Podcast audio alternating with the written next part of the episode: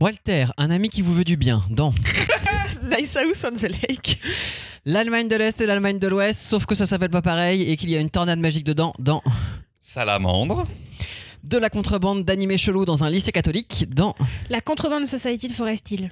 Bienvenue dans l'épisode 92 du Coffrier, le podcast BD.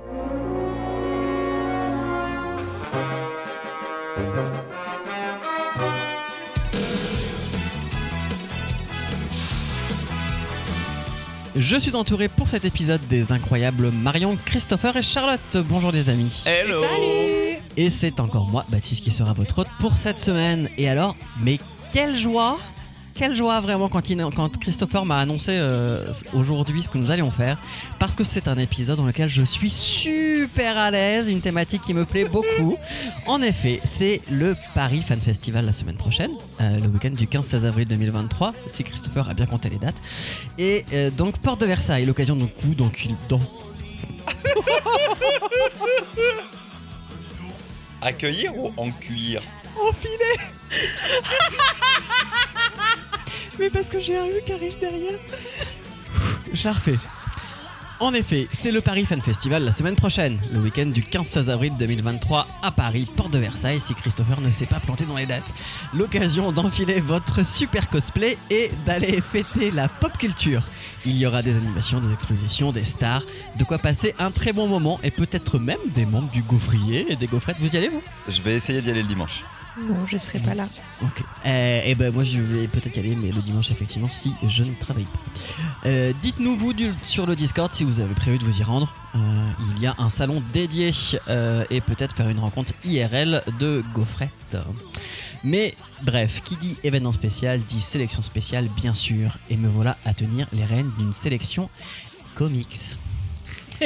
Merci joie. Je Christopher. savais pas que t'étais en désamour du comics. Ce n'est pas, toi. toi, Baptiste. Ce n'est pas toi par hasard qui bosse dans une librairie spécialisée comics à Lyon et qui s'appelle Comics Zone par hasard Alors qu'on aurait pu faire un épisode spécial manga, hein, ça marche sur la pop culture. Ou tu aurais pu faire toutes les boîtes Pokémon que tu voulais. Où Charlotte aurait mis son meilleur cosplay de Sakura et où Marion aurait enfin avoué qu'en fait, oui, elle aime les samouraïs dans les mangas puisque son personnage préféré de One Piece c'est Zoro. J'invente probablement, j'en sais rien, mais on verra ça peut-être dans un épisode à côté de One Piece. Bon, je me plains, mais en vrai, les super-héros, c'était surtout la semaine dernière, et on est dans une sélection comics un peu spéciale, un peu atypique pour cette semaine. Alors, trêve de lamentation et de plaisanterie, car en réalité, on va s'éclater dans cet épisode. Vous avez vu la transition? C'est une super transition pour la première chronique de Charlotte, avec un auteur qu'on aime bien en ce moment, vu que récemment on a parlé deux fois de lui et une fois encore avant, James Tyrion the Force. Et Euh, James comment? James Tyrion? Allez, on va le faire à l'avance. James Tyrion, Pas Tignon. Tignon, Tignon, the Force. Comme le bout du pain. On en a parlé récemment avec. pas mal. On en a parlé récemment avec Non, pas mal. Département M'encouragez pas. of Truth et euh, quelque, chose, quelque chose tue les enfants, Something is killing the children. Et on en avait parlé avant dans un ancien épisode, Charlotte me l'a rappelé, sur Wind. Oui, un spécial jeunesse, je crois. On avait Voilà. C'était trop bien. Je t'en prie, vas-y sur Nice House of the Lake. On the lake. On. Mais. Il a dit off the lake. Il a dit dit off off. the lake, on est ah, d'accord. pardon, Nice House on the je veux lake. pas accabler Baptiste non plus pour Non, ses non. premières présentations, mais Non, non, toutes les mais, euh, consonnes sont pas en train de passer. Me fait bolosser. Non, non, mais la, la maison, euh, la maison sur le lac. Voilà. Et pas la maison du lac. Et toi, tu l'imagines comment la fin du monde? C'est la question qui a réuni nos dix personnages principaux dans une très jolie maison sur le lac. Une maison où chaque personne, a priori, aura un, jour- un rôle précis à jouer, à en croire les surnoms donnés à tout le monde par leur hôte, qui semblent pourtant manquer à l'appel. Walter est pourtant parfois le seul point commun des invités. Mélange d'amis d'enfance ou de personnes croisées au fil de soirée il y a seulement quelques mois. Alors, pourquoi les avoir rassemblés? Dans quelle mesure Walter a-t-il un lien avec la fin du monde, la vraie, celle qui vient d'avoir lieu? En essayant de répondre à ces questions, le groupe de rescapés va finir par en découvrir de plus en plus, ainsi que les règles de fonctionnement de ce huis clos, afin d'essayer d'en trouver une issue. Faut-il encore présenter le scénariste James Stanyon de Force, dont nous avons déjà parlé dans les épisodes 68, 82 et 83 Spécialisé Yes. dans l'horreur, il nous offre ici un récit intense où les narrateurs et narratrices se laissent la place, chapitre après chapitre, afin de nous présenter celui à l'origine de leur emprisonnement, le fameux Walter. À la fois magnétique et loser, paumé et calculateur, Les points de vue s'ajoutent les uns après les autres et nous réussissent le tour de force de nous rendre ce personnage presque attachant, malgré nos réticences. Au fur et à mesure, le mystère s'épaissit et nos mains tournent les pages de ce livre dont on n'arrive plus à se détacher. Moi, merci beaucoup Charlotte. Effectivement, je confirme, pour ma part, ce fut une lecture très addictive. Christopher, euh, c'est à toi. Dis-moi, qu'en as-tu pensé? C'est chez quel éditeur et ça coûte combien, Mais je l'ai sous les yeux en plus. Nice House on the Lake, On the Lake, de James Tanyan Force et Alvaro Martinez Bueno chez Urban à 15 euros. Christopher, dis-nous donc, qu'en as-tu pensé? Euh, très très bon. On a encore la confirmation que James Tynion est vraiment euh, excellentissime sur le thriller fantastique, on va dire. Là, il est. On n'est on pas dans l'horrifique euh, comme il a plus eu l'habitude de le faire sur Something, mais euh, Killing the Children. Mais je trouve le, le départ en huis clos assez classique. L'histoire est censée être assez, assez simple. Et en fait, le dessin et l'ambiance euh, jouent énormément. On est dedans tout de suite. Et euh, un peu comme moi avec Baptiste, je trouve qu'on se fait bolosser par le récit. Euh, parce que Yes. pour ne, pas trop, très juste. pour ne pas trop spoiler, en fait, Charlotte le disait, chaque chapitre est raconté par l'un des personnages de, de, de- de la BD, devient narrateur Mm, et mm, narratrice à ce moment-là. On commence en plus par quelques planches qui se passent sans doute dans le futur, une fois euh, que l'apocalypse est vraiment arrivé, et donc on est sans doute en fait dans un flashback. Peut-être parce que ça se trouve une bolosse. Et on a des personnages dans la maison. C'est pas un énorme spoil, mais à un moment, un nouveau personnage arrivera. Et pourtant, on n'a jamais. Enfin, moi, je m'étais jamais posé la question de putain, il manque quelqu'un. Il n'y a Ouais, pas ouais. tout le monde. Mm. Donc, il nous perd. C'est pas très net. On oublie qui est qui, euh, qui est tel personnage, quel est son rôle. Et en réalité, une fois avoir fini l'album, on aurait envie de se dire. Bah, c'était pas très clair et tout, mais en fait, on a aimé se faire bolosser et on a aimé ne pas tout comprendre, on a aimé ne pas tout saisir graphiquement de ce qui se passait en plus, parce que le dessin est parfois Christopher, on a aimé ne pas tout comprendre. Tu as vraiment dit cette phrase? Dans un comics, dans un comics. Ok, ok, non, non, Toi mais et c'est noté dans un coin de ma tête. C'est noté dans un coin de ma tête et ce sera réutilisé à bon Il y escient. a des fois, il y a des fois où ça. J'aime tout ce qui est en train de se passer. Il m'a surbolossé. bah là, Il m'a fait un miroir de Ah, je m'y bolosserie. attendais tellement pas. Miroir magique de bolosserie. T'as fait miroir, miroir, c'est celui qui dit qui y est. hein. Dac, dac. Donc, Pardon. l'ambiance. oh, tu fais bien. L'ambiance, est- L'ambiance est vraiment, est vraiment hyper cool. Je, donc on est qu'à, au- qu'à la moitié. Ouais, Le deuxième ouais. tome sera sorti euh, au moment où vous écouterez ce podcast, car il sort fin mars. Oh. En fait, la série est finie aux US. Super vite là. Pour aller dans les, dans les coulisses, en fait, ça devait sortir en un seul tome en France, mais la série a pris du retard aux États-Unis, mais il devait forcément sortir un album fin janvier parce que l'auteur venait à Angoulême.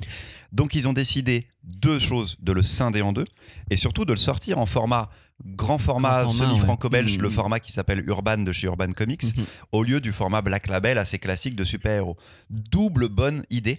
Parce que 35 balles, les gens ne seraient peut-être pas jetés dessus pour la globalité des deux en un seul tome, et dans un format plus petit, encore moins. Cette collection, on avait parlé de Layla Star, toutes les morts Ouais, de Layla ouais. Star, est vraiment géniale. East of West, on en avait parlé Ouais, la aussi. réédition. euh, Il y a beaucoup de parlé, belles rééditions chez Urban et de nouveaux Mhm. récits qui Mais sortent même là-dedans. Descender. Voilà. Et je, bon, j'en ai pas parlé avec vous avant, mais je, je- il a un bon écho. Moi, ça marche bien. Il, est, il attire les gens et tout le monde en dit du bien. C'est vraiment mérité. Ce thriller est très très bon.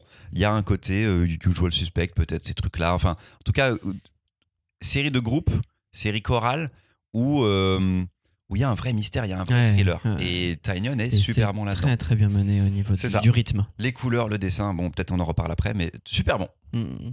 Marion. Euh, sens- super, super, Ouais. super lecture. Euh, Il y a une gestion du rythme qui est hyper impressionnante parce que quand j'ai compris que j'allais lire un récit choral en huis clos, euh, bah en fait on en a déjà lu beaucoup. Des gens enfermés dans une maison, il n'en restera qu'un ou pas parce qu'on comprend bien au début du récit qu'a priori ce qui nous en montre ils sont plus ensemble. Puis saut temporel, on ne sait pas bien quand. Ils sont tous là et il va se passer quelque chose. C'était très curieux à lire d'abord parce que c'est beau de ouf la gestion des couleurs est assez angoissante parce qu'ils sont dans une maison qui a l'air d'être euh, imaginée pour eux et qui va répondre à tous leurs besoins Mm. Et va se poser plein de questions, mais dès les premières pages. hein. je vous parle de 4, 5, peut-être 6 pages. Pourquoi ils sont là? Qui les a sélectionnés? Qui est Walter, pourquoi ils peuvent pas sortir, pourquoi certains veulent pas sortir, qu'est-ce qui se passe dehors, parce que dehors, à l'extérieur de cette maison, ça a l'air d'être vraiment l'apocalypse en cours et vraiment dramatique. Et on avance comme ça dans le récit, de page en page. Ce point de vue omniscient, donc où nous, on va voir ce que chacun des personnages découvre dans son chapitre, sans que forcément ce personnage n'en parle à ses potes, Ouais. parce que la communication dans les humains, c'est compliqué. Euh, on se retrouve du coup avec plus d'informations que les gens dans la maison, mais quand même pas suffisamment pour savoir où on va. Donc je suis absolument ravie d'entendre que la fin de l'histoire, là, le deuxième tome, arrive hyper vite.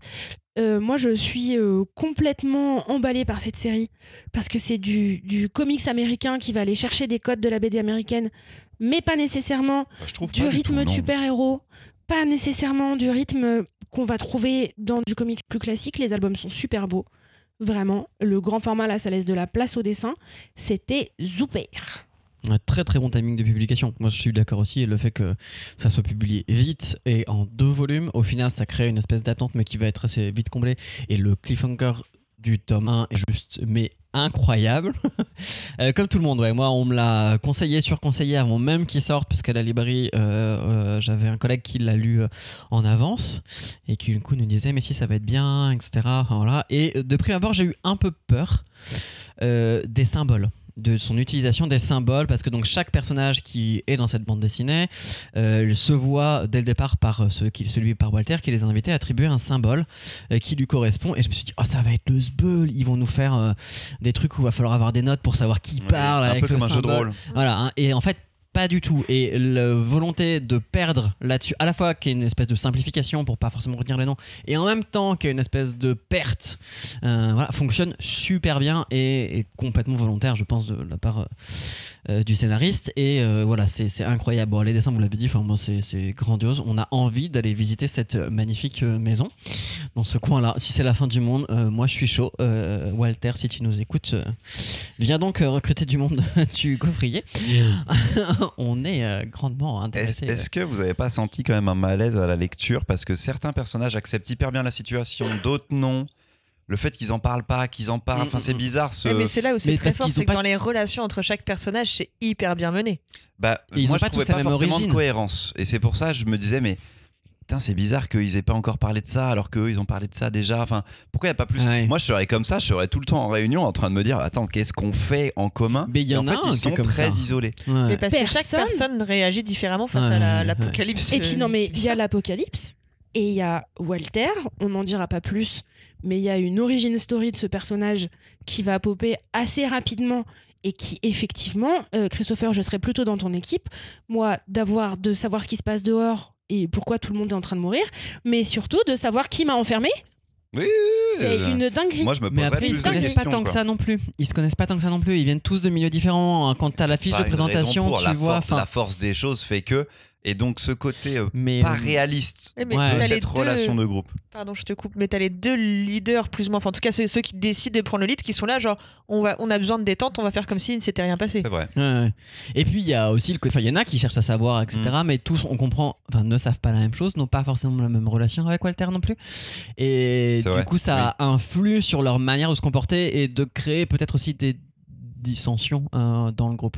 Mais j'ai trop hâte de voir comment on va arriver à, à ces débuts de chapitre. Enfin, comment est-ce qu'on en est arrivé à ce que eux nous racontent l'histoire. Ça Si- a l'air on y d'être. arrive. euh, Si incroyable. on y arrive. J'espère. En tout cas, ça crée un suspense. Mais gros euh, mystère, ouais, dans la maison, dans la dans l'autre maison, parce qu'à un moment on voit un truc. Donc pour ceux qui se disent c'est Mm. pas que un petit Mm. huis clos comme ça, ça ça évolue beaucoup déjà dans le premier oui, oui. album. On reste pas non plus enfermé juste avec des gens. On apprend des choses, des choses se passent et ils essayent de jouer avec les règles de Walter. Ça c'est cool, d'explorer tout. un petit peu. Tout à fait. Et on n'est pas du tout au bout de nos surprises euh, dans ce gaufrier également, puisque euh, je- le, le prochain titre euh, que Christopher va vous présenter, qui est Salamandre, ne se présente pas du tout à la base, visiblement comme un comics. On a vraiment l'impression de voir quelque chose de beaucoup plus traditionnel, classique, franco-belge. Mais c'est bien publié chez 404 éditions, qui, alors, entre autres, a une publication, une volonté de faire quelque chose de très euh, mise en avant sur la pop culture et Christopher parlera peut-être plus particulièrement de 404 éditions comics. Oui, 404. Euh, voilà, et maintenant c'est à toi. Je fais la chronique, on parlera de 404 après. Je n'y arrive pas. Ça fait des dizaines de fois que j'essaye et je n'y arrive toujours pas. J'essaye de résumer cet album depuis sa sortie et je n'arrive toujours pas à trouver comment. C'est inédit pour moi de ne pas savoir expliquer et transmettre ce qui m'a traversé dans un album qui m'a pourtant fait vaciller. Et depuis un mois, avec mon binôme à la librairie, on n'y arrive pas. On en parle souvent, on ne met pas le doigt sur ce qui nous a plu. C'est comme si on devait chercher une aiguille dans une boîte d'aiguilles. Normalement, c'est facile. Tu prends une aiguille, mais là, genre, il y en a partout. Il y en a trop. Des petites aiguilles, des aiguilles reliées à d'autres aiguilles, des aiguilles à tricoter, des aiguilles à coudre, des aiguilles tombées du sapin, des aiguilles de montre. Il y a même l'aiguille du midi. Putain de bordel de merde. Mais choisis une aiguille, Christopher. Et tu te vois venir, Christopher. Ne fais pas une chronique sur les aiguilles. Ferme cette page Wikipédia tout de suite, Christopher. Tu t'en fous qu'une aiguille de reverdin serve à suturer? Pardon. Le gaufrier, le podcast couture. Alors, vous allez être mes nouveaux clients euh, test de ma nouvelle tentative pour vous faire repartir avec Salamandre. Donc je m'adresse aux gaufrettes parce que là je vais pas vous surprendre en vous annonçant que la team sans cœur ici présente l'a déjà lu et commence à se frotter les mains en pensant à tout le fiel qu'ils vont déverser sur moi d'ici quelques minutes. Pas du tout, mais non. Donc j'avais encore un doute sur le fait que vous alliez déverser du fiel. Maintenant, je sais que ça arrive. Donc, est-ce que tu aurais envie de lire une histoire d'un petit garçon qui vient de perdre son père et va rendre visite à son grand-père dans un pays dictatorial? Hmm, allez, ça part mal. Qui a envie de lire ça? La vérité, la team sans cœur a envie de lire ça. Mais ils sont imprévisibles. Autre tentative. Hmm, c'est l'histoire d'un passeur de graines illégal à la frontière. Hmm, Non, ok. Hmm, C'est publié aux États-Unis sous la direction de Karen Berger, la fondatrice du label Vertigo, qui a fait naître Sandman, Transmétropolitane, Fable, Y le dernier homme et tant d'autres classiques. Presque, mais toujours pas. Ah, mais je vais jamais y arriver là. Alors, je vais tenter de l'inédit, moins inédit parce que finalement je l'ai déjà fait il y a deux semaines. C'est Baptiste qui présente Je n'ai pas à tout contrôler. C'est le moment comme dans Salamandre, Vive la Révolution. Je vais improviser le reste de ma chronique parce que je ne saurais jamais écrire ce que je n'arrive même pas à comprendre. Alors tenez, voici les émotions que j'ai eues en lisant et relisant Salamandre. C'est l'histoire d'un petit qui s'appelle Casper, qui idolâtre son père, qui idolâtre son père tellement quand ce dernier vient à mourir, son père euh, bosse dans une société, euh, entre autres, où il explore les fonds marins.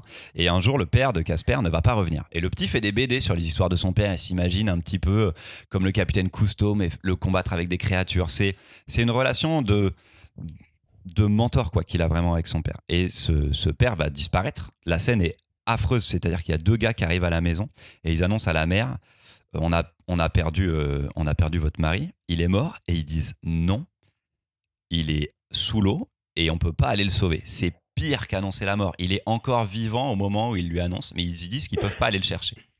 Le petit est dévasté, le petit euh, subit un, un choc assez costaud, la mère aussi, et euh, cette dernière va décider de l'envoyer chez le papy. Chez le papy qui vit dans un autre pays, en tout cas on va devoir traverser une frontière, et ce pays est assez étrange parce que déjà la mère voudrait lui faire passer des graines, voudrait que le petit ramène des graines à son grand-père, comme si c'était interdit dans ce pays-là. Il va essayer de les planquer dans sa chaussure, finalement ça va pas marcher. Et il arrive chez son papy et le papy, un peu acariâtre, la relation va pas super bien se passer au départ, ils se, ils se connaissent pas trop, ils se, ils se sont pas vus depuis super longtemps. Et une fois qu'il est là-bas, le petit va ça va être un mélange de beaucoup de choses en fait. On va d'un côté voir que le, le grand-père est mystérieux. Parce que le grand-père, il écoute une radio tard le soir, il y a des chiffres, il prend des codes, un petit peu comme s'il faisait des choses un peu illégales. Il a euh, un couple d'amis, euh, le, grand-père chez qui le, petit va pas mal euh, jouer, il va rencontrer leur fille, et à eux deux, ils vont pas mal se balader. Tu comprends que dans ce pays-là, il y a des choses assez interdites. L'expression de soi, l'expression... le moyen d'expression est vraiment très compliqué, c'est très dictatorial, mais on t'en montre vraiment pas beaucoup. Très très peu même. C'est comme si ça n'existait pas, mais parce qu'on est à hauteur d'enfant, parce qu'on voit que Casper, on voit pas ce que les adultes ont à subir. On voit que des bouts de vie, mais les enfants sont pas confrontés à ça. Il y a une séquence absolument incroyable, qui est une séquence de dîner dans la famille dont je vous parlais, les, voisins en fait du grand-père, où euh, ils en viennent à après un repas, le grand-père sort une guitare qui n'a pas de corde et commence à jouer. Marion est morte de rire. Cette scène m'a beaucoup ému et je pense que Marion l'a trouvé ridicule. Ça va être dur après. L'éditeur est en train de nous écouter. Je suis désolé, Nicolas. Et en fait, il commence à jouer de la guitare, mais il n'y a pas de corde. Et nous, on nous montre des notes de musique. Les deux parents se lèvent et commencent à danser. Et, euh, et en fait, cette scène est assez surréaliste. Et ils essayent de. En fait, ils font la fête, mais ils n'ont pas le droit. Ils n'ont pas le droit de la musique. Ils n'ont pas le droit de s'amuser.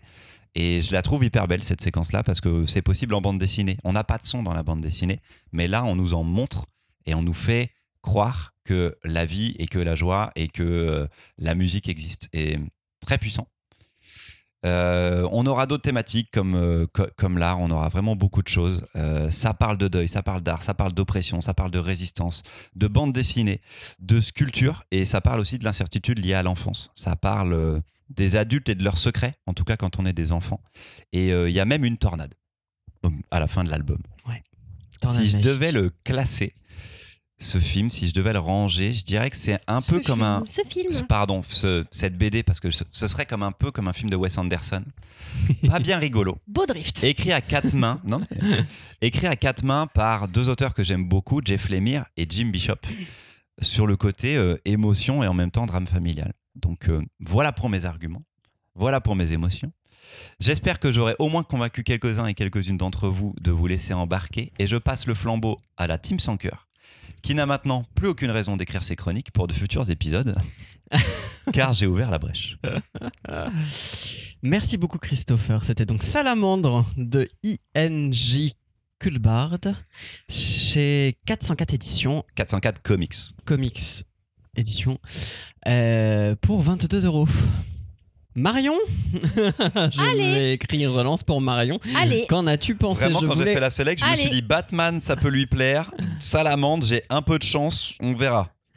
Euh, alors, je suis confrontée à un vrai problème parce que tous les pitchs alternatifs dont tu as parlé, qui sont des pitchs partiels de cette histoire, sont pour moi le deuil vu du point de vue de l'enfant, l'état totalitaire, le passage du mur, la relation entre les enfants et les adultes qui disent rien, la relation qu'on peut avoir avec la créativité dans un état dictatorial qui contrôle tout, qu'est-ce qu'on dit à des autorités ou pas, comment on se place avec des inconnus dans sa famille, tout ça, tout ça, c'était fait pour moi.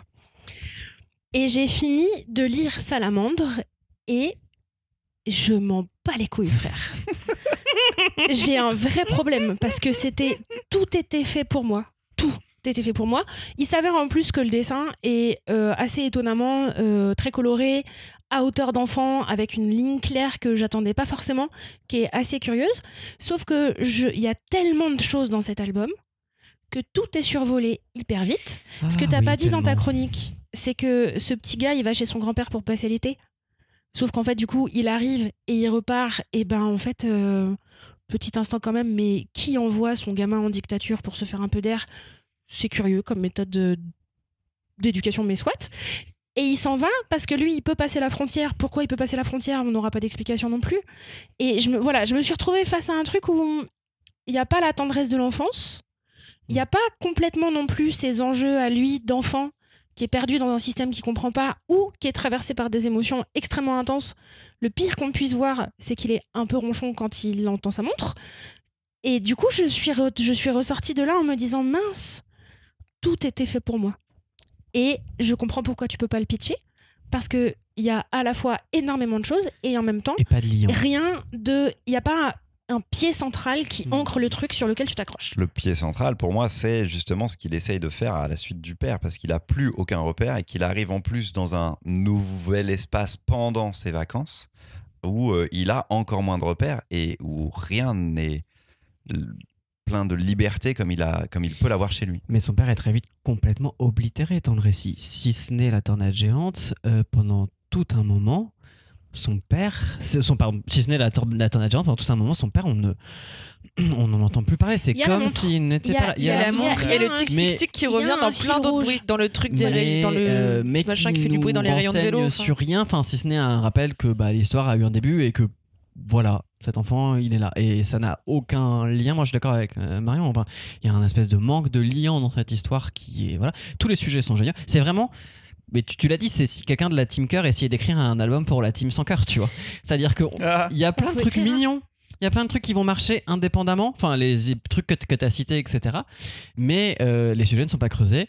Et du coup, ça fait euh, ah oui, ils aiment la guerre, on va mettre la guerre. Ah et puis euh, il y a la, la chute du mur. euh, Enfin, la chute du mur est pas tombée, mais euh, alors, en fait, ils expliquent qu'on peut passer d'un pays à l'autre parce qu'il y a eu des, ça s'est un peu relâché au niveau politique. Il y a moins la guerre, etc. aux Et que c'est alentours. plus facile pour les enfants. L'exploration des fonds marins. euh, Oui, les enfants aussi. On parle de Léviathan, euh, tout un machin. Ça me vendait du rêve sur une possibilité de euh, d'aventure marine démentielle. Plus rien au bout de trois pages. Euh, et, et du coup, je suis là genre. Ok, Et donc j'en reçois avec euh, plein de promesses. En fait, je pars avec plein de promesses et je trouve que rien pour moi euh, n'a été euh, au bout, en fait, euh, dans l'écriture. Pas dans le dessin, parce que graphiquement c'est joli. Et voilà, et la narration se tient, mais il manque quelque chose. Charlotte. Oui, mais je vous rejoins sur le fait que ça veut parler de beaucoup, beaucoup de trucs et du coup, ça va au fond de rien du tout. Euh, ça- et il y a des bonnes idées, mais ça nous prend beaucoup trop par la main et du coup, bah, il- ça ne fonctionne pas. Euh, et surtout, moi, l'âge du personnage principal, j'y crois pas. Je Ah crois ouais pas au fait Ouais, qu'il ait ouais. 12 ans. Parce que soit c'est un ado de 12 ans, mais qui est pas tout à fait euh, très malin, Ah, soit en vrai, il en a teubé, hein. 10. Hmm, Tu vois, hmm, enfin, hmm. mais. et, et, et, ces- et ces dialogues, enfin, tu vois, genre, personne de 12 ans ne parle comme ça. Et du coup, je, ne- comme je ne croyais pas, Gros blanc, gros Non, mais- blanc, gros blanc, gros blanc. Mais Non, je mais pense qu'effectivement. comme je ne croyais pas à, à ce, à personnage pers- principal parce que je n'arrivais pas à, à- à croire en son âge, et ben du coup, tout était bancal pour moi. Et rien n'a rien trop fonctionné. Alors qu'effectivement, sur le papier, euh, ça aurait pu être. euh, On, est, on y était, hein. Christopher, qu'est-ce que On tu vas y répondre par rapport à toi, cette question Alors j'ai à, à répondre que c'est très autobiographique de l'auteur en fait. Lui a vécu ça, pas avec le côté euh, fantastique. La scène de la tornade, il l'a vraiment vécu. La scène du passage de la frontière, pas aussi fort, mais il l'a vraiment vécu aussi. Quand il allait chez ses grands-parents en Europe de l'Est. Du coup, moi je suis touché parce que j'ai reçu l'auteur en dédicace et qu'on en a longuement parlé et qu'il était très touché par ça et forcément ça joue de ouf. Mais, euh, mais je l'ai lu pourtant, enfin je, je l'ai aimé avant de rencontrer euh, Ah oui, c'est ce que j'ai Yann. demandé. Ouais. Est-ce que tu l'avais lu je l'ai avant lu euh, avant de rencontrer Yann et j'avais même du coup cet a priori de me dire euh, je sais pas quel genre de mec ça va être et j'ai eu en plus une rencontre humaine qui était absolument géniale. Ce type est, est vraiment euh, humainement formidable et je trouve artistiquement aussi. Mais le fait que vous pointiez les défauts, vos défauts sur moi, ce que j'ai aimé dedans, c'est-à-dire que toutes ces thématiques-là, elles sont par séquence et elles n'ont pas forcément besoin de fin non plus. En tout cas pour moi. Le- L'arc narratif avec la jeune fille avec qui il va devenir ami et avec qui il va aller chez la sculptrice, qui elle a un petit arc narratif interne aussi de révolte artistique euh, contre le mouvement, contre le dictateur, tous les portraits des dictateurs et on se rend compte, c'est très léger, mais ils ont tous des, des, portraits du dictateur dans leur maison, sauf que là, la maison où ils vont, les, les amis de la famille, tu retournes et derrière, c'est des portraits de la famille. Je trouve ça hyper fort en fait, tu vois. Le Vive la Révolution, on l'a pas énormément beaucoup dans l'album non plus, mais il apparaît sous forme de tag, il apparaît à différents endroits. Je trouve ça vraiment formidable. Moi, je, trouve que là-dessus, par rapport à ça, en fait, comme tu es mené dans la narration, d'un bout à l'autre, par un- quelqu'un qui te. Il y a quelque chose quand même de très euh, linéaire dans sa manière d'écrire, dans sa manière de te présenter les choses, les émotions qu'il veut te faire ressentir, tu les vois tout de suite. Du coup, t'as pas la liberté. Parce que j'entends en fait qu'il aborde toutes ces thématiques-là, mais il ouvre pas au lecteur euh, la possibilité et la liberté d'approfondir de lui-même, de se poser des questions, etc. Tout est pour moi trop en petite scénette, close. Euh, C'est sur elle-même. exactement, je trouve, ce qu'on avait dit de Bunker il y a euh, quelques mois. Et ben justement, la grosse J'allais différence, je dire suis pas c'était du très tout proche de d'accord. ça. la grosse différence, c'est que je pense que ça tient au découpage.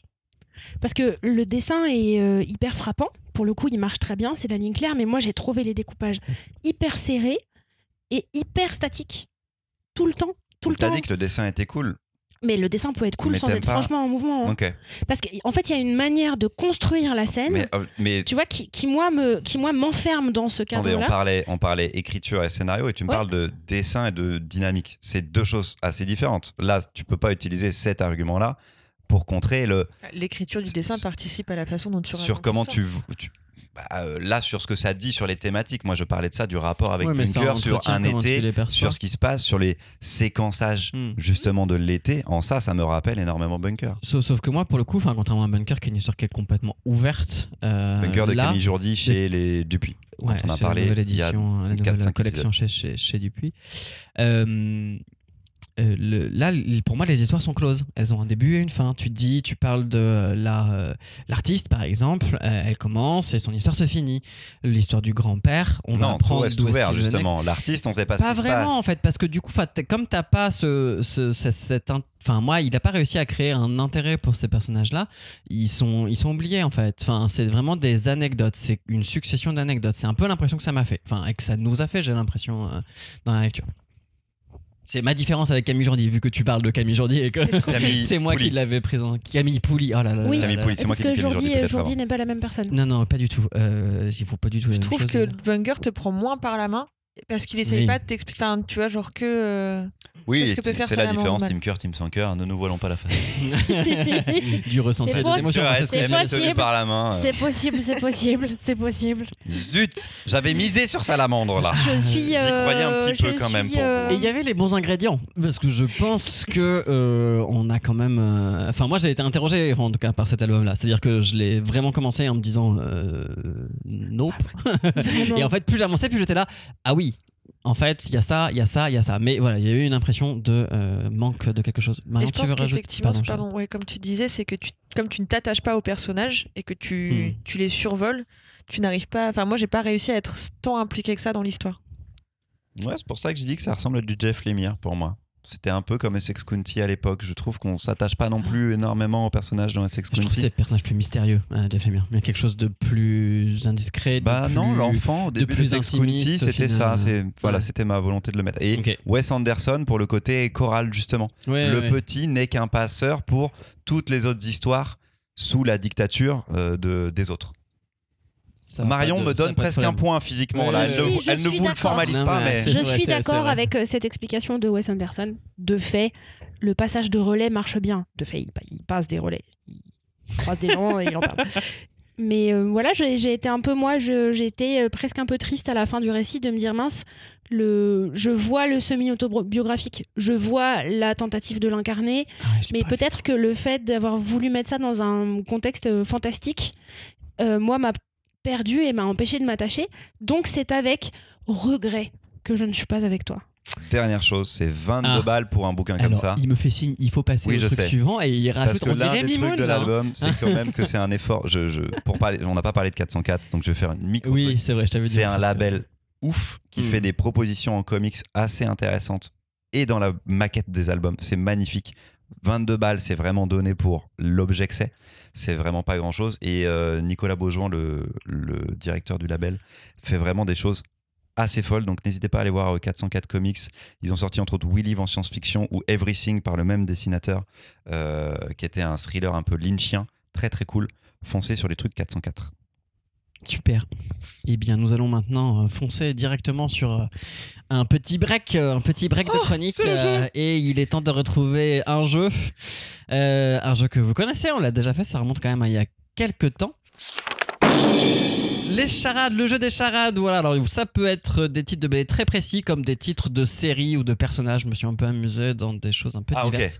Donc euh, chercher un peu euh, largement là. Le premier c'est un titre euh, d'une bande dessinée qui fait partie d'une série. Quoi? Euh, C'est un titre.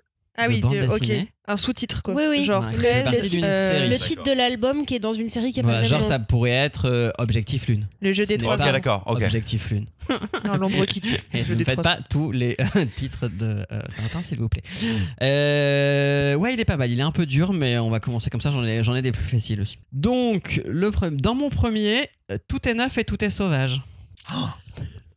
Mon deuxième s'occupe des chevaux de course. Mon troisième, c'est quand on est mort. Mon quatrième est une étendue d'eau. Et mon cinquième est une manière d'assaisonner ses aliments. Alors, je repars dans le premier. Dans mon premier, tout est neuf et tout est sauvage. Je l'ai Les plus. contrées salées. Non, c'est pas ça? C'est presque ça. C'est presque Quoi ça. Tout est neuf et tout est La balade de la mer salée. Oui Ah, vache Christopher, Grandement aidé. ce n'est qu'un juste retour du jeu du post-it de la semaine il y a deux semaines. Exactement. Incroyable. Donc tout est neuf et tout est sauvage. là-bas. Tout est neuf et tout est Ça, sauvage. je l'avais. là-bas. Trop fort. Il s'occupe des Jean-Jacques chevaux, c'est le lad. C'est le le lad. Ah, mais oui, ça, Quand je on est mort au-delà, la balade voilà, voilà. au-delà. Elle est tarée celle-là. Ouais, Ah, une étendue d'eau, la mer et le manière c'est plein. Balade de la mer ça, salée, j'ai trouvé uniquement parce que c'est série, titre dans une série. Mais oui. Ah, Sinon, pas je du tout l'avais grâce pas à du mon tout. truc. Ah mince. Mais Là-bas, je Euh, l'avais, mais après, j'ai fait contrer salé parce que. Parce y que avait moi, pas assez de syllabes pour contrer veux- super La facile. base ok, ça marchait pas. Un super facile, vraiment là ça va être euh, au- à la course. Euh, mon premier est un article, mon second est l'inverse de premier, mon troisième est un titan dans la mythologie grecque. Un titan. Ah bah, vous m'épatez là. Euh, J'avais pensé avoir fait super Le simple. dernier Le dernier oui, Atlas. putain. Marion C'est pas une charade, ça? Bah si. Mon Mais il fait des mots entiers, il fait même pas les syllabes. Bah, j'ai- Ok, Oui, bah, d'accord. d'accord. C'était un super le facile. Je voulais en faire un facile. Euh, mais puisque tu n'es pas content, Christopher, on va en partir sur un difficile qui ne serait pourtant qu'en 3. Ouh la vache, j'ai écrit ça. Ouais. Mon premier est la première partie d'un discours vide. Quoi? Ouais. Quoi? Ouais. Mon premier est Toi, la tu voulais- première partie Non, d'un bah non. discours vide. Alors un discours vide, il y a un nom un peu d'argot, on peut dire ça comme ça. Bref, vous allez trouver. Euh, mon deuxième, c'est ce que nos clients font à la caisse dans la librairie le samedi. Mon troisième, c'est l'espace d'accueil d'une gare. L'espace d'accueil d'une gare? Mhm. Euh, Ok, mise en commun, on va y aller en groupe. Ok, parce que ouais, sinon, faut- on va Le y aller- dernier, c'est un hall. Un quai ou un hall? Un hall. Un hall, c'est Un bien. hall, parce Un que hall, c'est l'espace d'accueil. La première partie, mon premier, c'est la première partie d'une expression qui peut définir un discours vide. Langue? Ah, Damned, merci Mathias. Euh, c'est une expression euh, Le deuxième, qu'on le utilise deuxième. un peu argotique euh, qui permet de Quand on définir pisse dans un discours vide et il faut le couper en deux. Non. Un discours vide, un discours. euh, un, discours. euh, un truc qui sert à rien. Euh, Mon Creux. deuxième, c'est ce que nos clients font à la caisse dans la librairie le la samedi. file. Des blagues, Presque. la Fil. blague nulle. La Ouais, queue hall. la queue. La queue hall. Queue hall. Que Queue hall. queue hall. Black hole. Black hole Black Oh. hole. Blabla. C'est un discours vide. Ouais, il est un peu tiré pas. Je vous en vouliez, hein, difficile. Oh, Black hole. Alors, euh, Allez, c'est parti, on est Moi, là. ce qui me fait rire, Suivant. moi, ce qui me fait rire, c'est juste Baptiste qui doit brainstorm avec tous les collègues pour se dire alors, je dois leur faire deviner que, mais on va pas faire ce qu'on pense. Faut trouver un autre moyen. Et là, tout le monde a brainstorm à BDNet, je suis sûr. non, pas du Hmm. tout. Je les ai fait. Pour le coup, ceux-là, je les ai fait tout seul. Euh, le suivant, j'ai deux versions. Il y a une version difficile et une version simple. On va commencer par la version difficile et si vous galérez. euh, D'accord. Ok. Il est C'est très, il est magnanime avec nous. Il a fait des doubles versions mon au premier peut être moutarde ou parfait. Ça y est, je l'ai. Ok. Mon second vit dans la mer. Euh, bah, Ça, c'est large. C'est ouais. pour ça que j'ai plus de précision. Euh, Large dans le sens c'est un mon- cétacé ou. euh, Non, c'est dans le sens où ma définition est très large par rapport à ce que j'attends de vous. Ce Aquaman. n'est pas un indice. Mon troisième est une note de musique. Et mon quatrième est ce qui définit l'identité du personnage que nous recherchons. ce qui vous aide pas trop Quoi? Parce que c'est la fin. Quoi? Mon troisième est ce qui définit l'identité du personnage, donc c'est quand même un bon indice, que nous recherchons. L'identité. c'est flou pour le moment. tout Ça est finit en il ou en elle? Non, pas ou en l'identité zé, Ou en genre. zem. Ah, pas Ah, Non, l'identité de pas genre. identité de genre. L'identité, Man, c'est woman. c'est un nom, un nom commun qui le définit particulièrement bien. Ah, c'est un. Quoi? Ah d'accord, C'est un donc on ne peut personnage. pas trouver tant qu'on n'a pas trouvé la C'était BD. pour vous de donner l'indice façon. du personnage. Hmm. Donc mon premier peut-être moutarde ou parfait. Un neuf Non. Non. C'est pas un Non. col? Non. Ah bah tu vois je Un Un pense- col Un Un col col. mou- Attends. Alors Oui, mais il n'y j'ai- a pas de un col pull, parfait. un. Non Un- non vous n'êtes pas du tout dans Ah, le bon je endroit. vois là. ce que tu veux dire, Non, mais on n'est pas. pas ça. Mon premier Euh, peut une être sauce moutarde ou parfait ou à effet de serre. Ah, le gaz, De oui. schiste. Le gaz. Ah, Ah, oui. le gaz Ah oui, par- voilà. C'est quoi le gaz parfait Un gaz parfait? Je ne sais pas ce que c'est qu'un gaz parfait mais ça existe. D'accord. bon, bah alors, gaz. Comme Euh, une, une aiguille à Eve Mon second vit dans la mer et si vous voulez plus de précision, du Un coup on peu, est sur oui. ensemble Gaz. et a une belle couleur rouge quand on le découpe pour le manger. Gaz saumon. Le ton Gaston, Gaston. Gaston Lagaffe. Oh. Ah. Alors Le attends, quatrième est une note de musique là, Ouais. mon troisième pardon, et le quatrième est ce qui définit l'identité de notre personnage, la gaffe Bien joué. évidemment. Bien joué Marion. Et là Ouais. j'avais du coup en plus facile Parce un que synonyme gaz- de blague, mais c'était trop simple. Voilà, parce que gaz saumon, ça passait pas, tu vois. Non. Oui, gaz saumon, c'est moyen. Gaz saumon. Bah, c'est pas. Alors celui-là, je me suis demandé en le faisant si on ne l'avait pas déjà fait Gaston Allez. Lagaffe dans un truc, mais je crois que j'ai pris quelque chose de complètement Un nouveau différent. Enfin, le prochain là. Euh, ouais, le Celui qui arrive là, d'accord. Vous me dites après, je sais pas où est-ce qu'on en est sur le temps, mais euh, j'en ai On encore prend le deux dernier. qui me plaisent bien. Vas-y. Euh, mon premier est l'ancien nom d'une terre d'Orient. Les chevaux, les chevaux. Ouah, j'ai écrit les chevals, les gens vraiment. faut que je fasse ça beaucoup plus tôt et pas à 4h du matin. Les chevaux sautent mon deuxième dans une course. Persépolis. Ouais. Alors là, drop the mic. Mon troisième, je vais la finir quand même. Mon troisième nous entoure tous, donc la peau. Et euh, mon Ah, quatrième n'est pas rugueux, euh, lisse évidemment. Wow. Alors du coup c'est génial, on a vraiment le temps pour le suivre parce que je pensais que vous galériez un peu plus sur la Perse. Ah ouais, Genre, vraiment, euh, j'avais fait large en disant le Moyen-Orient. mais- Allez, allez. Alors celui-ci, c'est chaud. Ça sera peut-être le dernier. On fait mon premier, où j'ai eu un doute sur la lecture, on fait mon premier avec sa langue. Ok, c'est- déjà, je vous laisse réfléchir un peu à celui-là. Euh, j'ai- Il y a eu une thématique. hein. Mon deuxième est un orifice. Mon troisième, Attends, et c'est c'est le plus improbable, mon troisième est le son que peut faire une personne pas convaincue. Alors, Les schtroumpfs. Oui, Charlotte mais alors tu, me le, tu me le découpes ou pas? Lèche. Ouais, fait avec la langue, trou et, Et incroyable. Je suis, Il est superbe. Il est superbe. je suis ébobie. Je suis ébobie par la réactivité par de Charlotte, Charlotte et vraiment, Ah ouais. mais Parce que surtout par ce découpage. Ah ouais, ouais, Je devrais, je devrais pas faire de soirée plus souvent. Je sais. Eh mais c'est ça Mais en fait, t'es pas en gueule C'est la de bois. conclusion qui est faite chaque dimanche où on enregistre en fait, Charlotte. C'est pas une révélation à chaque fois, c'est une révélation. Enfin, tu l'oublies à chaque fois, mais c'est ce qu'on se dit tous- tous les dimanches où on enregistre. C'est mieux quand on n'est pas en gueule up. Voilà, C'est- disons les choses. Ça a été dès la première fois. C'est vrai. T'en as un autre ou pas? J'en ai un, j'en ai Vas-y, vas-y, deux vas-y. derniers en fait, mais euh, on va On peut-être peut euh, encore, on peut un petit encore. dernier, un petit dernier. Ok. Alors, euh, tata, mon premier est un animal qui cacarde. Non, voilà, aussi. Mon deuxième, eh, le deuxième, ça va. Pe- eh, C'est toi qui l'ai fait d'habitude. Oui, je sais, je, sais, je déteste ça.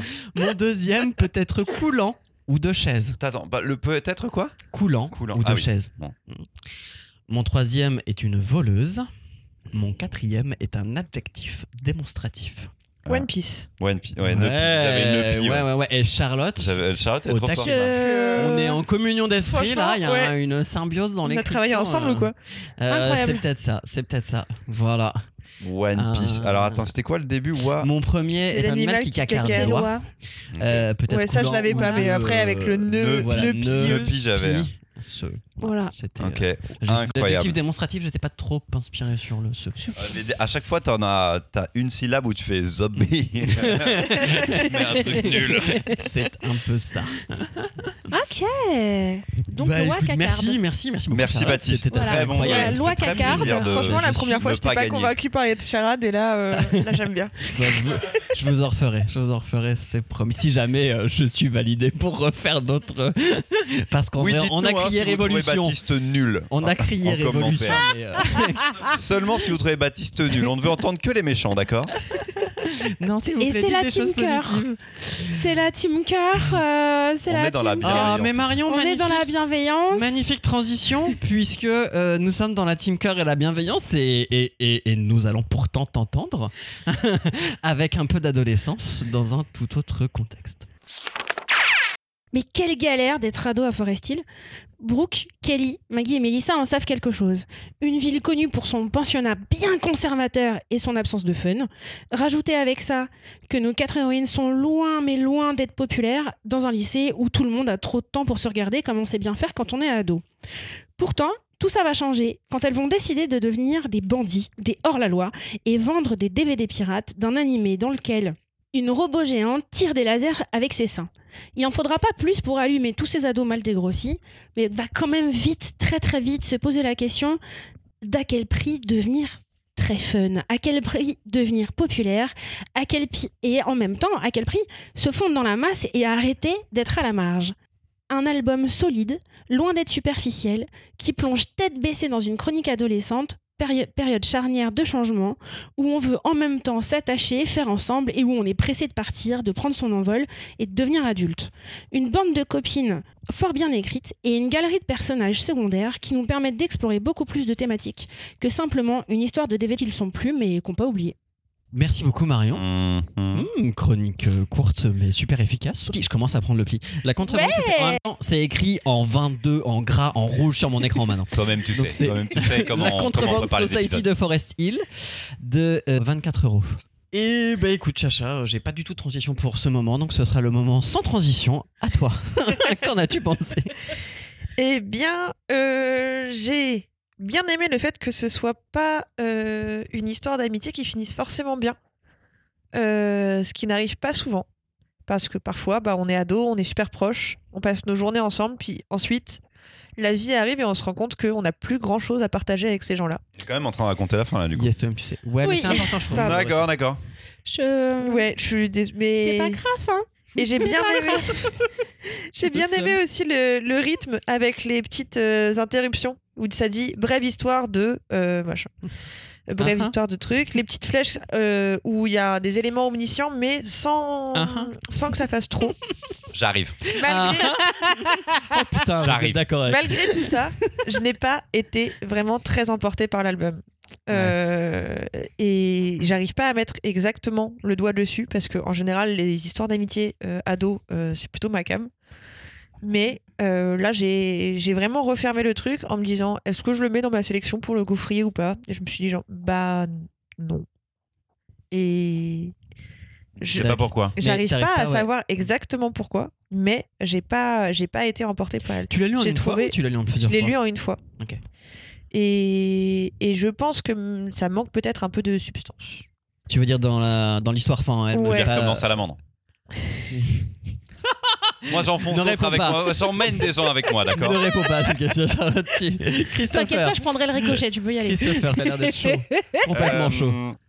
On est, c'est chez Sarbacane, on est dans la même collection que Voleuse, qui était un récit ado exceptionnel. On en a parlé dans l'épisode 70. Là, dans la Contrebande Society de Forest Hill, bon, déjà, titre incompréhensible, Contrebande Society de, de l'anglais au milieu d'un titre français. J'ai rien piné, c'était bizarre. Il y a de la sororité, il y a de la sororité, il y a de l'amour adolescent lesbien, euh, c'est trop mignon. Il y a des moments hyper réussis, comme la scène où Brooke fait écouter à Kelly un morceau de musique. Genre, tu sais, ce truc où toi, t'adores un morceau de musique, Ouais. tu le fais écouter à quelqu'un, et l'autre personne, tu sens que, enfin, nous, on voit qu'elle aime pas. Et c'est comment les échanges de regards, parce que c'est, il y a beaucoup de, de, de gros plans sur les yeux, sur les mains, sur euh, parce qu'elle aime pas, elle, mais elle, du coup, elle va pas savoir comment lui dire parce qu'elle veut pas la vexer, comme si c'était elle qui avait fait la musique. Et ce moment-là, il est très juste euh, en moment Mmh, d'adolescence. mmh, Donc vrai. les séquences comme ça, elles sont euh, hyper bien. Euh, mais moi, j'ai du souci justement avec les procédés pour raconter le passé des personnages. Le- toutes ces planches de texte un peu purs où il y a, ça coupe le récit totalement. Juste pour expliquer, il y en a de deux façons différentes. Donc, quand un personnage arrive, on lui met des petites flèches. En effet, euh, euh, qu'est-ce que j'avais noté Euh, Droitier. ta- ta- euh, euh, tape du d'identité. voilà euh, Carte d'identité du personnage avec euh, tout ce que tu apprends Voilà. quand tu regardes quelqu'un au fur et à mesure, Et adore les animés, euh, gauchère, voilà. euh, tape du pied gauche quand elle est stressée et tout machin. Ça c'est cool. Un perso arrive et c'est juste une- en effet une petite carte d'identité et ça c'est chouette. Mais on nous ra- rajoute par-dessus une surnarration sur des personnages et leur passé dans des séquences un petit peu plus euh, bah, textuelles et qui ne sont pas vraiment intéressantes. Donc ça, c'est hyper dommage parce que honnêtement, on peut toutes les sauter et ça ne change rien au récit. Elles Oui. sont de trop. Elles sont juste de Elles trop. sont- Ça nous donne un contexte parce que le l'un des fils rouges, c'est euh, le, le- le côté euh, pensionnat euh, religieux qui est vraiment oppressant quand même. Et c'est aussi lié à ça, toutes ces parties de texte, mais en fait, elles servent à rien. Elles servent à rien, elles coupent le récit. Et les ados, on s'attache pas trop à chacune. Il n'y a pas une héroïne, il n'y a Ah pas oui. un truc où Alors qui que sort véritablement. moi, je suis pas d'accord. Donc d'un côté, je m'attache pas trop, et de l'autre côté, dès que je suis peut-être dans une émotion, on me coupe, on me fait un, Ouais, ouais. on me fait un, un chapitre euh, écrit de trucs qui est, je trouve, dispensable, et c'est un peu dommage. Le dessin, par contre. Nicole Goux, on l'avait déjà vu, entre autres, sur des formats euh, Urban Link, donc du format ado en France. Je le trouve génial. C'est pas ses meilleures couleurs. Les couleurs sont c'est une, une sorte de bichromie. C'est un bleu voilà. gris. euh, C'est pas, euh, Gris, vert, c'est pas, blanc. voilà, Ouais. c'est pas les, les couleurs qu'on va le plus retenir dans cet album. Non, Non, mais c'est dommage parce qu'on sent vraiment tout le potentiel du dessin, ce parti pris des couleurs et euh, ce qui m'a dérangé graphiquement, alors que tout le reste est euh, hyper beau. Euh, dans les designs des vêtements et tout, on est complètement dans le délire qu'avait fait Lucie Briand sur Voleuse, euh, complètement. Mais celui-ci ne fonctionne pas entre autres, je trouve, à cause de ces surnarrations qui en fait ne servent à rien. Moi j'ai un peu le, même problème, c'est-à-dire que c'est vraiment quelque chose que j'avais envie de lire et c'est ce que j'aime lire en jeunesse en ce moment, c'est ce que j'aime lire en ado. Euh, des personnages qui sont pas des personnages hétéros, qui sont pas des personnages masculins. Enfin, il y a plein, tout un, spectre en fait qui nous est aussi euh, amené euh, d'une population adolescente plus moderne et en ça, sens-là, c'est très très bien maîtrisé. Moi, il m'a fallu quatre fois pour lire, ce qui m'arrive rarement sur ce genre de Euh, récit Oui, finalement, c'est long. hein. parce que c'est long et parce que au bout d'un moment j'avais la migraine mais moi tous ces petits trucs coller au personnage j'en ai rien à foutre qu'il soit droitier bordel je, ça ne m'intéresse pas et je trouve ça fun au début et je trouve ça fun qu'on le fasse sur les quatre personnages principaux mais qu'on le fasse sur chaque personnage qui rentre dans cette bande dessinée moi il y a un moment ça m'a saoulé. Et comme tu dis en fait ça me sort de la narration là où je suis dans un moment où moi j'ai eu énormément d'empathie avec les personnages. Euh, ça a touché beaucoup de choses, euh, enfin voilà, qui sont des souvenirs, qui sont des sentiments, mais qui en même temps euh, sont très différents de ce que j'ai pu vivre, mais qu'on retrouve tout à fait dans ce que vivent en tout cas euh, peut-être des ados à- dans mm, notre société aujourd'hui. J'ai l'impression d'être super vieux en disant ça, en disant je vais vraiment arrêter de dire ça. Et, euh, et donc, ouais, c'est un récit en demi-teinte en fait. Il y a des choses que je trouve vraiment géniales et ces coupures par chapitre m'ont euh, fatigué en fait. Au bout d'un moment, j'étais là, oh, en fait, je vais m'arrêter là parce que j'ai pas envie de relire une nouvelle fois. Et je l'ai fini parce qu'il fallait que je le finisse. Après, j'ai kiffé la fin. euh, qui du coup effectivement change des récits habituels de ce qu'on peut avoir et ça c'était vraiment cool. Moi, il y a un truc qui m'a plu et j'ai l'impression que c'est justement ce qui vous a déplu là-dedans. C'est le fait que, pour le coup, il y ait énormément à lire dans le même récit. Et c'est un truc, pour le coup, moi, qui me, que je- quand je l'ai lu, je me suis dit, mince, je crois que j'aurais vachement aimé avoir ça dans les mains à 12, 13, 14 ans, parce que justement, il y a plein de trucs à lire. C'est pas équilibré, ça pourrait être plus fin que ce que c'est largement, parce que moi, j'avais plus, j'en ai plus eu marre, effectivement, des petites flèches sur les côtés que des ruptures de rythme où moi ça m'a permis dans ma lecture de euh, changer mon attachement au personnage. C'est parce que j'ai lu ces incursions là que du coup certaines des meufs de la bande sont devenues plus intéressantes pour moi dans le récit. Mais en même temps. Moi, si moi du coup, non, voilà, ça si ça, si ça n'a, si ça n'a, si toi, tu, Christopher, t'aurais pu t'en passer à toutes les pages et enfin, tu vois, s'il y a aucune qui Oui, c'est le côté double emploi narratif en fait. C'est-à-dire Mm. que j'avais un peu l'impression, enfin je vais le caricaturer parce qu'on n'en est pas à ce niveau-là, mais de lire, enfin ce qu'on dit toujours du Blake et Mortimer si tu veux, qu'on a à la fois un dessin, on a un personnage en situation et une description de cette situation. Et c'est Pour nous en dire plus, on est obligé beaucoup. de ne pas utiliser la bande dessinée et d'utiliser un procédé autre. Mais ça crée un- une espèce de rythme un peu cinématographique euh, à la teen movie en fait, où d'un coup on te fait genre hop, pause, pourquoi est-ce qu'on en est arrivé là? Et parfois dans un style. euh, Oui, mais de- pour des moments qui sont très informatifs et euh, pas aussi passionnants que le reste, quoi. euh, tu moi, vois, c'est vraiment Marion, rajouter ils m'ont une séquence. permis, euh, ils m'ont permis de me, de, de me recontextualiser les personnages et du coup de me les rendre un peu plus attachants. Par contre, là où j'ai une autre réticence, c'est que c'est des ados. Bah non, mais c'est des ados de Bienvenue chez 2020 moi. qui vont lire des histoires de meufs qui gravent des CD. Ouais. Et Oui. ça, par contre, Eh, il y a un petit côté de peut-être Mais, que- Alors, c'est complètement antidaté et ça a complètement aucun sens. En revanche, moi, ça m'a bien fait marrer cette histoire de DVD pirate parce que vraiment, littéralement, premier degré, dans le début du récit, elles vont sur une station-service pour acheter des DVD pirates de... dans le... un type qui deal des films. Et de la drogue. mais-. Bah, non, il mais- en consomme. Oui, mais Ça, du coup, on sait pas ce s'il en dit. il en, mais- il en consomme, on ne sait pas s'il la vend. Mais même au début des années 2000, personne va à une station-service pour acheter euh, dans le coffre d'une voiture un Miyazaki. Eh, Personne on ne fait pas, ça. hein. Et le fait Ouais, est- ouais, c'est le la fait- campagne et tout. Ça le fait que- du coup, elles se retrouvent, en fait, elles se retrouvent à acheter un film qu'elles n'avaient pas attendu et qui se retrouve euh, plus étrange et plus weird et plus sexualisé que ce qu'elles ont l'habitude de voir parce qu'il y a un robot géo qui a des seins qui tire des lasers. Que ça soit ça, moi, l'enjeu m'a fait du bien parce que euh, oui, c'est un peu vain. Oui, c'est un peu décalé. Oui, c'est à l'air un peu superficiel et ça permet d'aller creuser d'autres trucs. Hmm. On voit bien que le Mm. jeu, c'est est-ce qu'on va faire circuler du porno dans la cour de l'école? Mais venez juste, c'est pas du no-port et ça marche quoi. Ouais. Mais moi j'avais plutôt le côté intergénérationnel en fait qui me plaît avec ça. C'est-à-dire que ça va parler à la fois enfin, aux ados qui vont lire vont trouver des choses là-dedans et en même temps ça va parler aussi aux parents et ça peut donner lieu à des situations assez cocasses quand même. Où, De euh, mon temps, la cassette. Mais tu- toi, Mais tu gravais des tu gravais des CD sur ton ordinateur, tu vraiment la dernière image, c'est ça, genre vraiment, genre on te le remet bien dans la tête et ça m'a fait beaucoup rire et je me suis dit que pour notre génération qui a connu ça et qui avons des enfants parfois qui sont en âge de voilà, euh, de pouvoir lire ce genre de choses, c'est un truc qui est assez fun en fait et qui pourrait être euh, un- une accroche euh, pour partager quelque chose de plus large. Bon, mais c'était une tentative de Team Cœur qui n'a Allez, pas on- conquis on est même ensemble, le Marion. seul représentant non, c'est pas vrai. Euh, tu arrêtes de dire des choses comme ça, Christopher. Marion, Parce que je te signale qu'on va finir comme ça en s'engueulant, mais ça fait déjà plein d'épisodes où on a été d'accord et tu veux jamais entendre quand je suis d'accord avec toi. Oui, mais je Je fais des trucs adolescents et tout, et t'aimes pas, c'est pas grave. J'en fais recommencer deux, avec là. mes trucs, fait non deux épisodes où on me fait taper dessus. Mais parce que ça Eh fait bah, longtemps que je tu n'avais pas pas fait de seule. chronique, Christophe. Oui, ça fait longtemps que je pas proposé du comics aussi. J'ai hâte que tu reviennes au manga, je me sentirai moins seule avec mes lectures. On s'est pas trop défoncé sur le celui de la semaine de il y a deux semaines. Si. Sur le. Si tu on- vas on faire le été- montage, Baptiste, tu vas, tu vas plus du tout penser. On a quand si. même dit des choses positives dessus. Pas ouf, non. Ah bon C'est parce Je- que tu es dans, dans la place de celui qui souffre. En le réécoutant, tu le vivras différemment.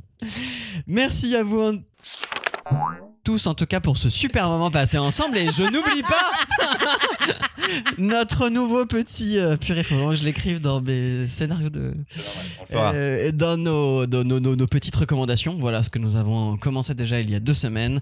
Euh, nos recommandations de produits euh, culturels qui pourraient s'appeler Mais que faites-vous quand vous ne lisez pas des BD Christopher, que Oui. fais-tu? Alors, j'ai commencé, suite à la pression euh, insistante de beaucoup trop de clients et de clientes, la euh, série animée Ah non, pardon. Star Wars. On avait dit pas les BD. Star Wars Clone Wars. Ah, le dessin oui. animé Star Wars. Alors Star Wars, je m'en fous, mais je regarde les films et les séries quand même. Mais vraiment, enfin les films, je m'en fous total. Mais il se trouve que je regarde les séries, j'aime bien l'univers, mais je, pff, je suis pas hyper attaché à ça. Et euh, là, j'ai un peu pris mon pied avec Andorre il y a pas longtemps. Il y a Mando qui a repris. Donc vas-y, euh, je me tape des 20 minutes euh, de dessin animé de Star Wars Clone Wars et tout le monde me dit ça devient hyper bien à partir de la saison 3. Il y a Darth Maul et tout machin. Donc tu dois, je dois me taper deux saisons avant. Et en fait, dès le premier épisode, j'ai bien kiffé. Euh, L'animation est pas dingo au début, mais après ça va. Mais ça élargit bien l'univers. Je rencontre plein de maîtres Jedi que je connaissais pas. Ça évolue bien sur les droïdes et sur les clones. Euh, c'est hyper malin. Enfin, tout est dans le titre de Clone Wars, mais ce qu'ils ont pas réussi à faire dans les fucking films, c'est-à-dire un Anakin intéressant qui là en plus app- apparaît le personnage de Ahsoka Tano Ouais, euh, euh, dès les premiers épisodes, euh, sans prévenir, hop, il a une Padawan. Hyper Il a dit chouette. Star Wars, il m'a perdu. Et c'est, mais c'est très accessible et c'est vraiment un dessin animé qui pour le moment est jeunesse apparemment vrille dans des trucs beaucoup plus matures sur la suite. Mais je prends mon pied euh, chaque jour au petit déjeuner, un petit 20 minutes de Star Wars Clone Wars, je vous le recommande parce que c'est hyper chouette. nickel. Ou sur votre pause déjeuner. Moi, c'est ce que je faisais pour quand j'ai commencé à les regarder. Euh, pause déjeuner, tu manges avec un bon petit plat devant Clone Wars. C'est parfait. Deux Mm. épisodes, nickel. Marion, Euh, bon, bah, je vais être encore euh, bien, bien, bien snob. Euh, comptez sur moi. Au moment, euh, je m'apprêtais à faire un truc à la Baptiste d'il y a 15 jours et de vous parler d'un événement qui est déjà fini quand vous entendez ça, puisque le printemps des poètes, c'est maintenant quand je vous en parle, mais c'est fini parce que c'est en mars. Eh oui. Donc, euh, j'allais vous dire que la France est pleine d'événements autour de la poésie contemporaine et qu'il y a moyen de rencontrer des auteurs et des autrices en librairie, en médiathèque, sur vos places de marché. Il y a des trucs vraiment de ouf avec la poésie vivante. Mais c'est fini, donc rendez-vous l'année prochaine, je vous en reparlerai plus tôt. Mais le printemps des poètes, c'est toujours en mars.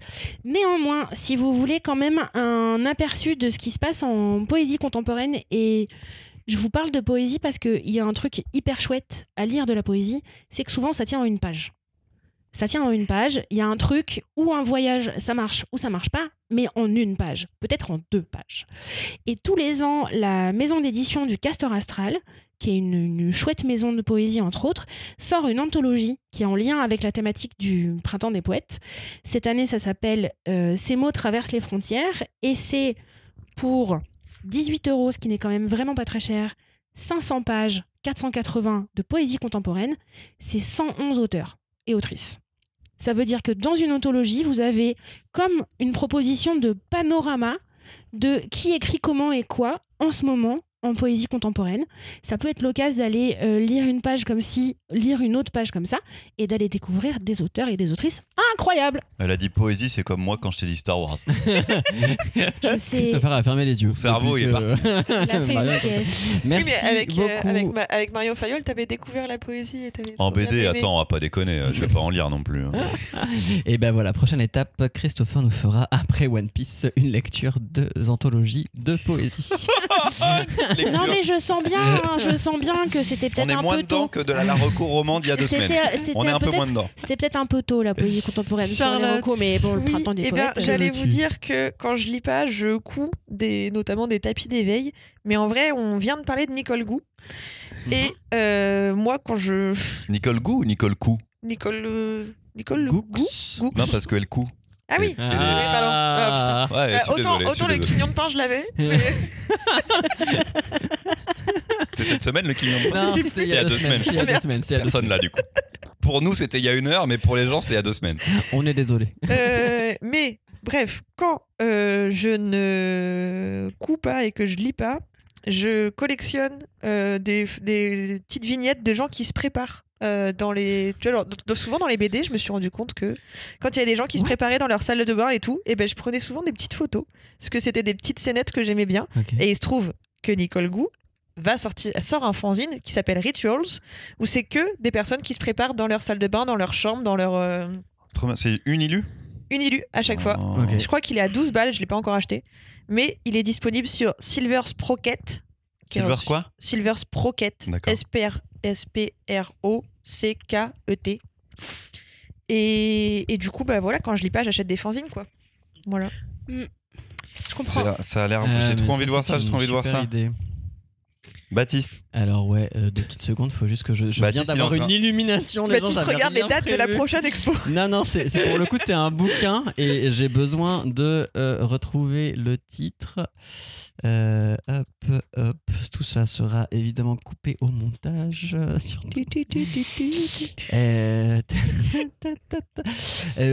Marocco à moi, Marocco de fin, c'est un bouquin, un bouquin jeunesse, enfin, qui peut être lu en tout cas par des jeunes, on va dire euh, des 11-12 ans, et euh, en même temps complètement par des adultes. Je pense que c'est une de mes meilleures lectures de ces dix dernières années.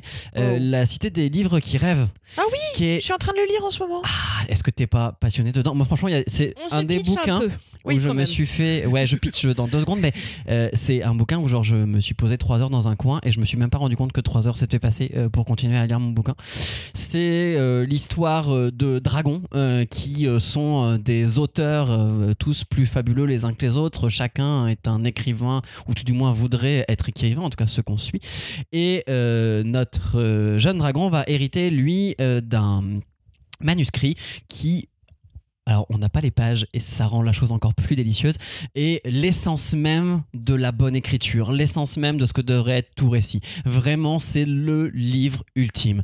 Et il va décider, à partir de ce moment-là, de partir à Bouquimbourg. Les noms sont quand même extraordinaires. Bouquimbourg Bouquimbourg. C'est la ville. C'est la ville des éditeurs et des livres. C'est genre démentiel. Et d'explorer les sous-sols de Bouquimbourg qui s'est construit sur tout un réseau de cavernes, de pièges et de monstres, etc. pour partir à la recherche de ce personnage et de ce personnage un peu mystérieux. C'est génialissime. Il y a une ambiance à la fois presque un peu désuète, je trouve, dans la narration, dans la manière dont ces personnages euh, sont écrits et se présentent et parlent à eux-mêmes. Et en même temps, c'est un récit d'aventure extraordinaire et on s'en fiche. Et c'est des dragons qui lisent. Enfin, donc euh, il y a déjà à la base quelque chose de d'assez antinomique là-dedans, mais qui moi me plaît beaucoup. Lisez-le, faites-le lire. C'est un récit ouf. C'est un one shot. Trop bien. C'est un récit euh, complet qui a été réédité chez Folio Junior de Walter Moers. Ok. Et ouais, t'es vraiment dans un monde où tout tourne autour de la littérature? Mais oui. Et, et c'est plein de petits, de petits jeux de mots comme ça incroyables. Moi, le seul défaut, c'est que j'ai fait une grosse pause. Et du coup, quand j'ai repris, j'étais un peu perdu. Et moi, j'ai pas pu faire de pause. C'est-à-dire Mais là, que je j'étais viens de tellement passer dans la le scène truc. du concert Ça m'a de, tenu, musique euh, Ah ouais, elle est géniale. avec les espèces de moment-là. crapauds qui, font, qui jouent du- du- des cuivres. Et c'était incroyable. Voilà, on part un peu loin, mais ça vaut le coup. De fait, c'est délicieux. Euh, merci, merci à vous tous pour ce moment euh, passé en votre compagnie. Euh, comme d'habitude, on n'oublie pas qu'on peut poursuivre le débat sur le Discord et venir nous parler un peu de tout et de rien. On sera ravis de discuter avec vous. Euh, Dites-nous euh, sur le Discord dans la discussion si vous allez au Paris Fan Festival et peut-être que vous y croisez. Louise arrive. Louise est Louise arrive et enregistre les deux épisodes Tipeee du mois. Calvin et le- Hobbes. Dites-nous euh, si vous allez au Paris Fun Festival euh, et dans quel costume, bien évidemment, et si vous allez rencontrer Christopher en Pikachu ou pas. Je sais pas pourquoi j'ai très envie de te voir en Pikachu, Christopher. Euh, N'oubliez pas de nous suivre sur les délire, réseaux délire, Facebook, euh. C'était Insta. Twitter. Les dimanches, quand je suis pas avec vous, je suis en Pika, moi. Les contreparties de folie sont toujours sur le Tipeee euh, et on remercie toutes les gaufrettes qui typent et qui euh, nous permettent de continuer à nous retrouver et à vivre cette expérience formidable. En attendant euh, le prochain épisode euh, dans deux semaines, euh, portez-vous bien et lisez bien. Bisous. Bisous. Salut.